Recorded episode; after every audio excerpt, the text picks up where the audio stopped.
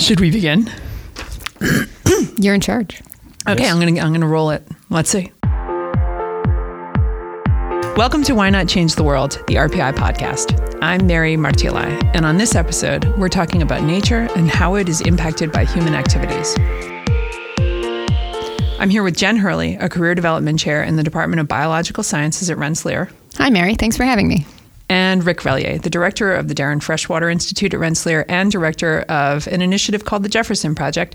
So, to start us off, Rick, can you explain what the Jefferson Project at Lake George is? Hi, Mary. The uh, Jefferson Project is really an effort to understand what uh, human activities are doing to fresh water. And it's doing it with really advanced technology, including advanced sensors and uh, computer modeling efforts to understand what's happening in terms of human impacts.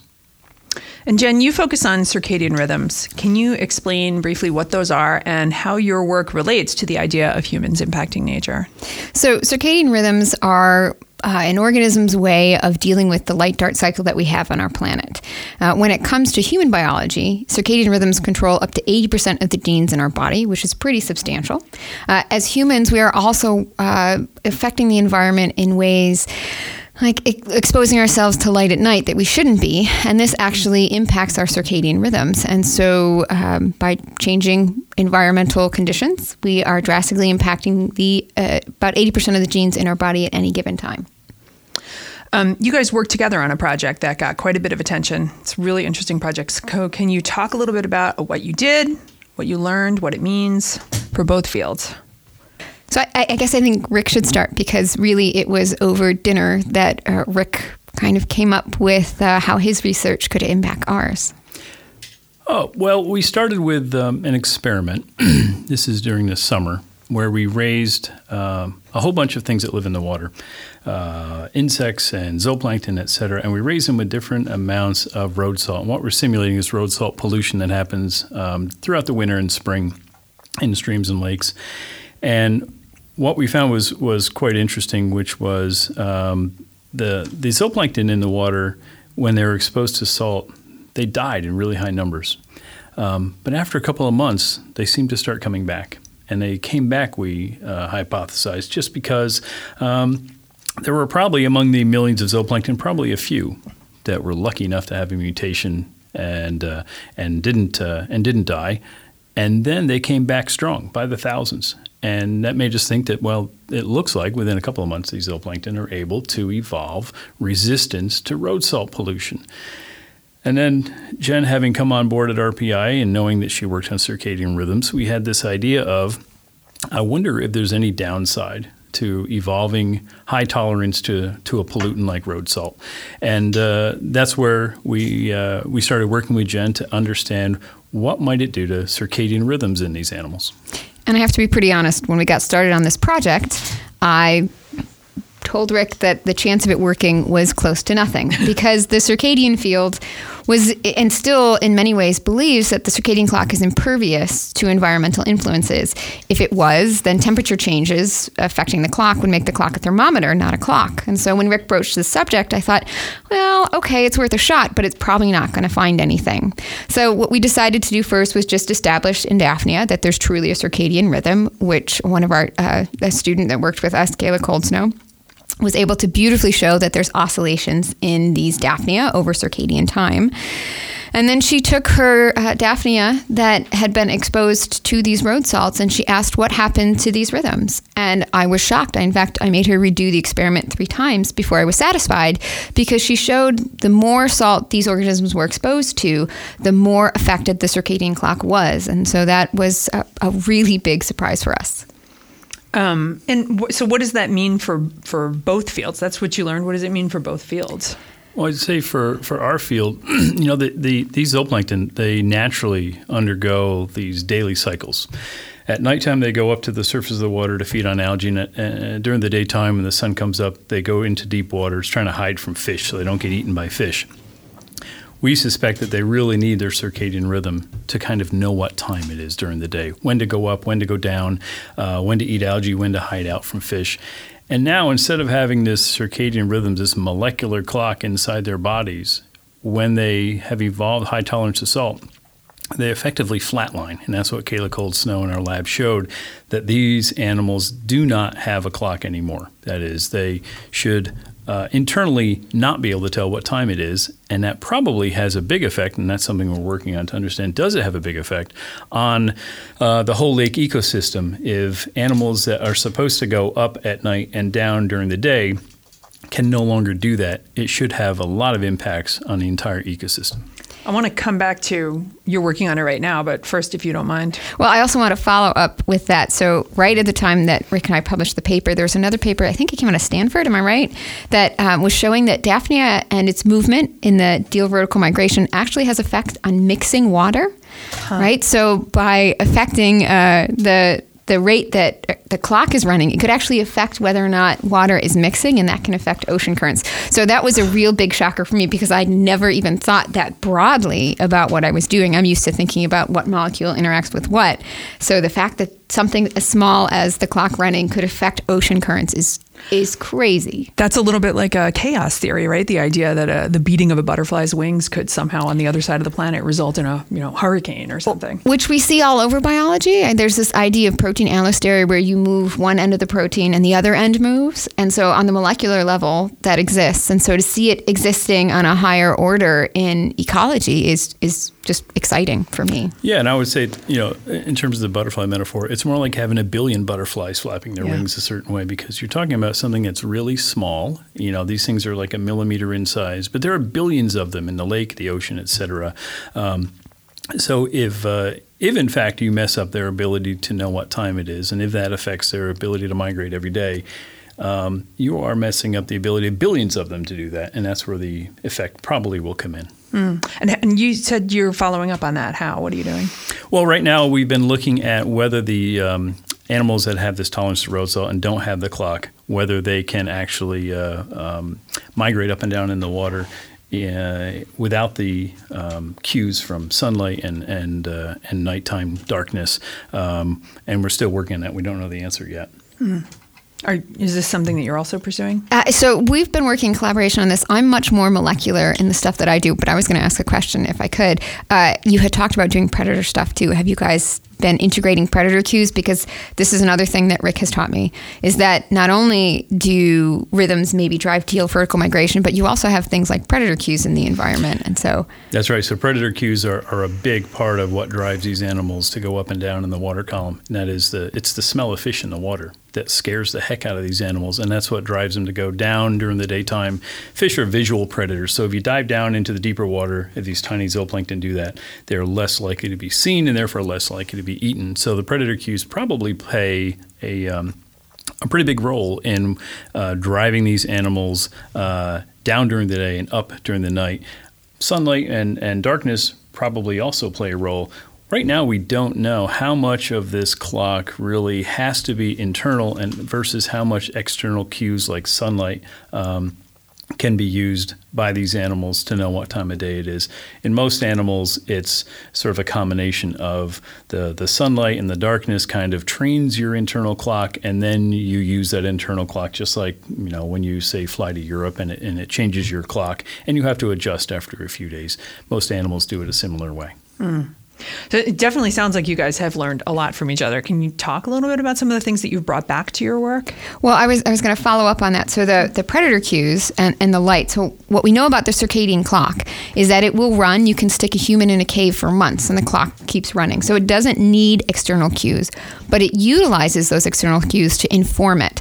And so for a long time, there's been a lot of discussion about how the clock integrates environmental signals.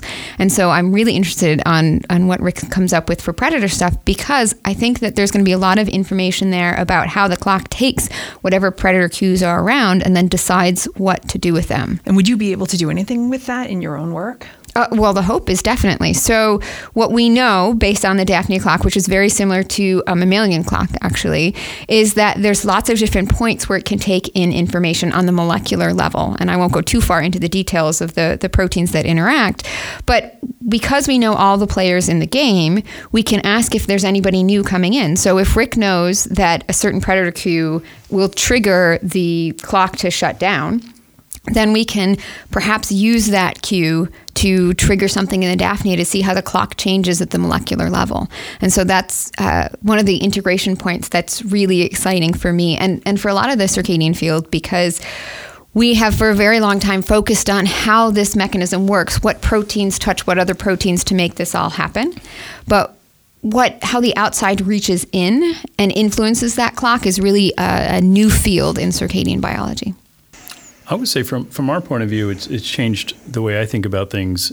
In that, you know, ecologists often think of uh, these evolutionary changes as genetic changes, and in fact, in this case, I'm, I'm convinced it's probably not a genetic, but an, what we call an epigenetic change. It is a modification to the to the uh, genes. It isn't really genetic, um, but it's something that you can cause to happen in a really short period of time, faster than, say, waiting for a mutation, selecting on the mutation, the way we think of, say, pesticides acting uh, on mosquitoes or something, where you really have to have the evolution of changes in genes. But instead, you may have a modification of the genes in, in, in a way that we call epigenetic, and that would be way faster. Mm. And I think that may be what's happening here because this this evolution is maybe in about um, 10 generations and say two months that's still incredibly fast. Um, the other thing it's opened up is the idea of thinking about do we see this in the wild? Do we see this in really salt polluted places? And can we mimic all of this with something like uh, the CRISPR technology, something Jen's lab might do, to think about can we genetically modify Daphnia in a really specific way to say that is, in fact, the way evolution is modifying these animals. And uh, that would be really exciting if we could do that, to actually duplicate what evolution is doing in nature. And we can even extend that beyond uh, just Daphnia into the idea of human biology because there's been some very interesting work recently on the fact that as we age, the rhythms in our body actually change. And so it's possible that the same way Daphnia integrates these message messages epigenetically from the environment, we might be doing the same thing. And so we can take what we learn in these Daphnia and say, well, perhaps the human brain is incorporating messages the same way, and that's leading to increased rates of Alzheimer's disease or cancer or lots of other different things. And so we we have a lot of different links that we can bring in from ecology. I want to come back to that, but I had another question first, which, um, you know, you both work on such completely different scales, but I want to come back to that idea. Um, Jen, you're looking at omics, this um, massive amounts of data from different aspects of biology um, and uh, data generated from the activity of individual cells. Rick, you're looking more at the ecosystem level. And can you talk a little bit about how your approaches differ? What kind of information you get from examining your respective scales?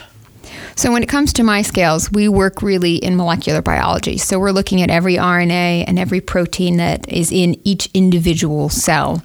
And that, uh, that means that we're doing some pretty refined and, and highly specific experiments. There can be no mess uh, in the lab, type of thing. Um, but once the data is out, and once we know how these proteins are changing over time, uh, it's actually very similar to analyzing data on Rick's level because they're simply just data points. What they mean is interpreted differently if they're molecules or ecosystems. But I think Rick and I both work with uh, IDEA here at Rensselaer to manage the large volumes of data and model what information we can glean from those large models of data. Yeah, I agree. We, you know, we both generate massive amounts of data. We do it in very different ways. For example, the the work we do on the Jefferson Project is, um, it, uh, you know, a series of sensors all around the lake. There's about 500 sensors around, under, above the lake. Um, we crossed about 500 million data points recently. It's a massive amount of data. Um, but it's really uh, at, at, the scale of, say, from the, the chemistry of the water, the physics of the water, to the biology. And the biology sort of uh, picks up where, where Jen's group leaves off. That is, we start with the individual, we go up to populations, we go to food webs, and then all the way up to, to whole ecosystems.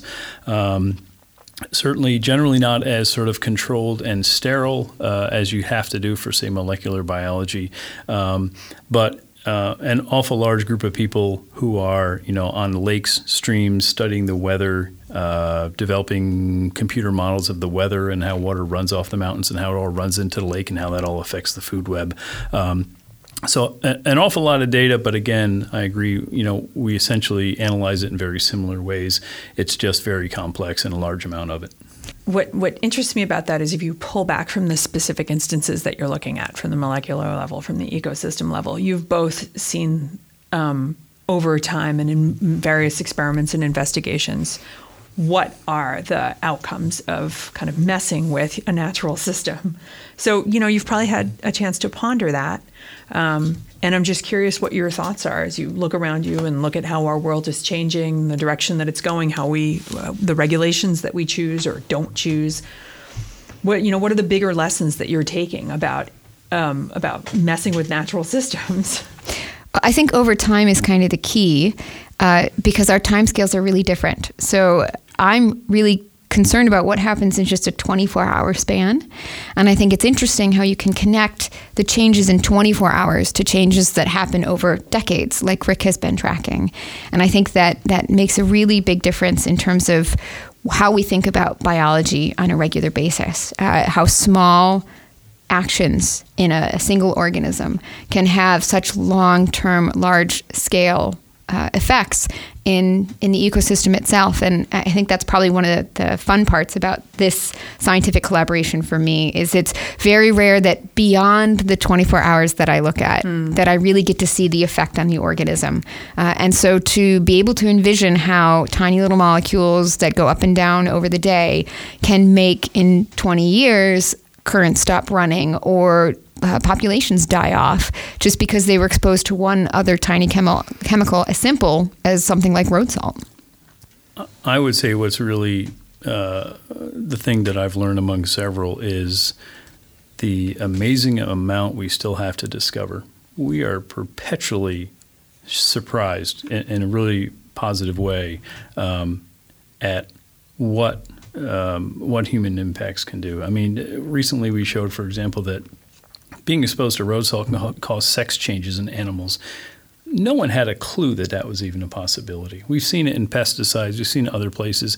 There is still so much uh, to be discovered, whether it's just the basic biology or human impacts on, on biology we still have a long way to go. And, and I would think uh, in many cases, we couldn't have dreamed of the stuff that we're discovering now, even five years ago. And that's really, I think, for all of us scientists, what keeps us going is it's so fun, it's so exciting to have that moment of discovery, that sort of aha moment. Um, and we still have an awfully long way to go. You, you both live surrounded by artificial products you know, you, you, you go near your shower curtain and you know there's endocrine disruptors in the vinyl. And um, I know you looked um, for a long time at pesticides. Right. Um, and, and just the way our society handles things is kind of putting chemicals out there and seeing what happens. The one that I, I had in mind at the moment was vaping because it's in the news. Um, you know, it was just sort of allowed to move forth, and now it turns out to be a big problem. And kind of what are the larger lessons that you can draw from the work that you've done about how we operate as a society in accepting um, you know the, the, the, the results of, of, of human innovation and activity in our lives, what it does to biology, if, if that makes sense. Well, there's, there's an interesting contrast uh, when you say our society, if you mean the U.S. society, there's an interesting contrast how we approach things versus how other countries, particularly uh, European countries, approach things. We have the approach when it comes to products of, uh, and it's called the, the innocent until proven guilty approach. That is, um, until you can prove that something is harmful, it's, it, uh, it goes on the market. Uh, the European approach is called the precautionary principle, which means that if there's any suggestion it might be harmful, you need to prove it's not before it goes on the market. Now, the downside of that is it takes a lot longer to get things to market, and there's a lot of cost of investing all that R and D. Um, but the upside, uh, and, and people have to decide whether this is worth the, the benefit and the cost. The upside of, of the U.S. Uh, approach is that products get to market much faster, whether it's medications or, uh, or, or, uh, or, chemicals, pesticides, et cetera. Um, but we have enough examples where we uh, probably have some regret that things went to market so fast without knowing the full impact uh, of some of these chemicals, um, even though you know there might have been some warning signs early on uh, that uh should concern us. I would say that from my perspective, um, that uh, from the circadian perspective at least, that I would have told you not to worry about it until Rick and I started working on this project because we really had the idea that it should be very much protected. And beyond circadian biology, we can argue about how much human biology is affected by pesticides and that kind of thing. But this project has really gotten me thinking circadianly about what we expose ourselves to. The one caveat to that is something even simpler than pesticides and things that nobody thinks about, and that is turning on your lights at night. So by turning on your light at night, you're actually disrupting your circadian rhythms. If you do that over your lifespan, your increasing rate of cancer, heart disease, diabetes, obesity, anything you can think of is probably impacted by disruption of light at night. And that's something that as a society we don't think about very much at all. So I think that from the circadian perspective, I, I would take even a step back and say that any changes that we have really made into our environment, we really don't understand what we have done. And some of them are obviously amazing, right? The idea that we have antibiotics around to treat our infections is huge. What that does long term to an organism, we don't know. But in the short term, you know, it's really important to have. But I think every single change that we have made to our environment will make a difference in human biology as well as environmental biology. And I think that scientists who approach it in the way that Rick and I do, where we're looking at instead of just one particular element, you're looking at how it fans out into the network of society and of ecology, that's really where we need to be asking questions, not how does it just affect me?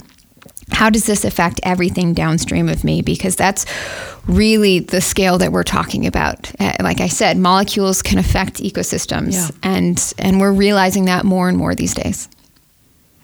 So this is your chance to take an optimistic or pessimistic point of view. you know, if we're just beginning to understand what um, what the impact might be um, on a molecular level or an ecosystem level, and we have so many human-made compounds and behaviors instilled in our environment, in the long run, do you think that there's a way that um, it's possible for humans as a technological species to live in harmony without disrupting nature to the point where we harm it, including our own natural systems? Well, I would say, um, for a little perspective, if you think about the quality of the environment, in many ways, it is so much better than it was 30, 40, or 50 years ago. You know, we don't have rivers on fire like we used to. We don't have DDT being sprayed in the U.S. like we used to. Still manufactured um, and used elsewhere, such as in Africa. But an awful lot of things are much better than they used to be. Uh, that doesn't mean we don't ha- still have concerns. You know, we we uh, we used to think about acid rain in the Northeast and uh, in the 60s and 70s, and now we all take that to be, you know, something that we've uh, we found solutions to, and it's much much better. But now we have global ch- climate change being debated, and uh, and it's really the the same kind of situation. We have uh, a number of companies who are um, um, sort of dedicated toward efforts that uh, are causing global climate change, and and we push on things like it's not happening, it's not real, or if it's real, it's not our fault, or if it is our fault, uh, we can't afford to fix it. Mm-hmm. Those are the same exact claims made for things like acid rain 40 years ago. Um, and some of these things just take generations of people to learn about and accept. And I suspect things like global climate change will be the same way. That is, it will take a generation to sort of understand that it's happening, it's real, it's human caused, and there are ways to deal with it. And it's also the the sign of that is uh, we have more and more corporations, uh, U.S. government agencies, et cetera, all saying that it is real, it's happening, it's human caused. Uh, so some of these things are going to get better. And uh, at the same time, as you mentioned, there are new chemicals always coming on board. So um, hopefully we learn from the past uh, errors in bringing some of those chemicals on board and using them and uh, thinking about how we can do that in a smarter way next time. I think that humans have, have been around for a very long time and we've had an enormous impact on biology and environment well before we were dumping chemicals into any streams and rivers. And uh, I think the difference between then and now is that we have an awareness of what we're doing. And as Rick pointed out, with awareness comes the ability to change those things that we have made mistakes on. And we are definitely making mistakes every day. Every time science puts out something new, it has the potential to be a mistake as well as a real benefit to society. And I, I agree with Rick that it takes a generation at least to realize it and to find what we need to do about it and to implement that change.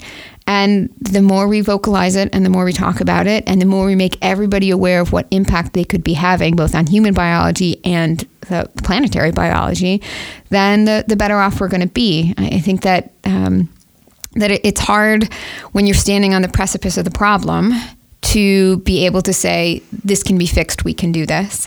But it when you look back at how big that hill was it doesn't look so bad once you've you've overcome it. And i think that we just need to recognize it looks like a really big problem right now whether it be global climate change or exposure to pesticides or superfund sites that are all over the place these days.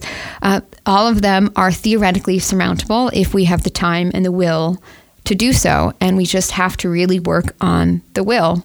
And it's better now than it ever was, I think. And I think hopefully it continues to get better because we need it to get better in order to make that change happen.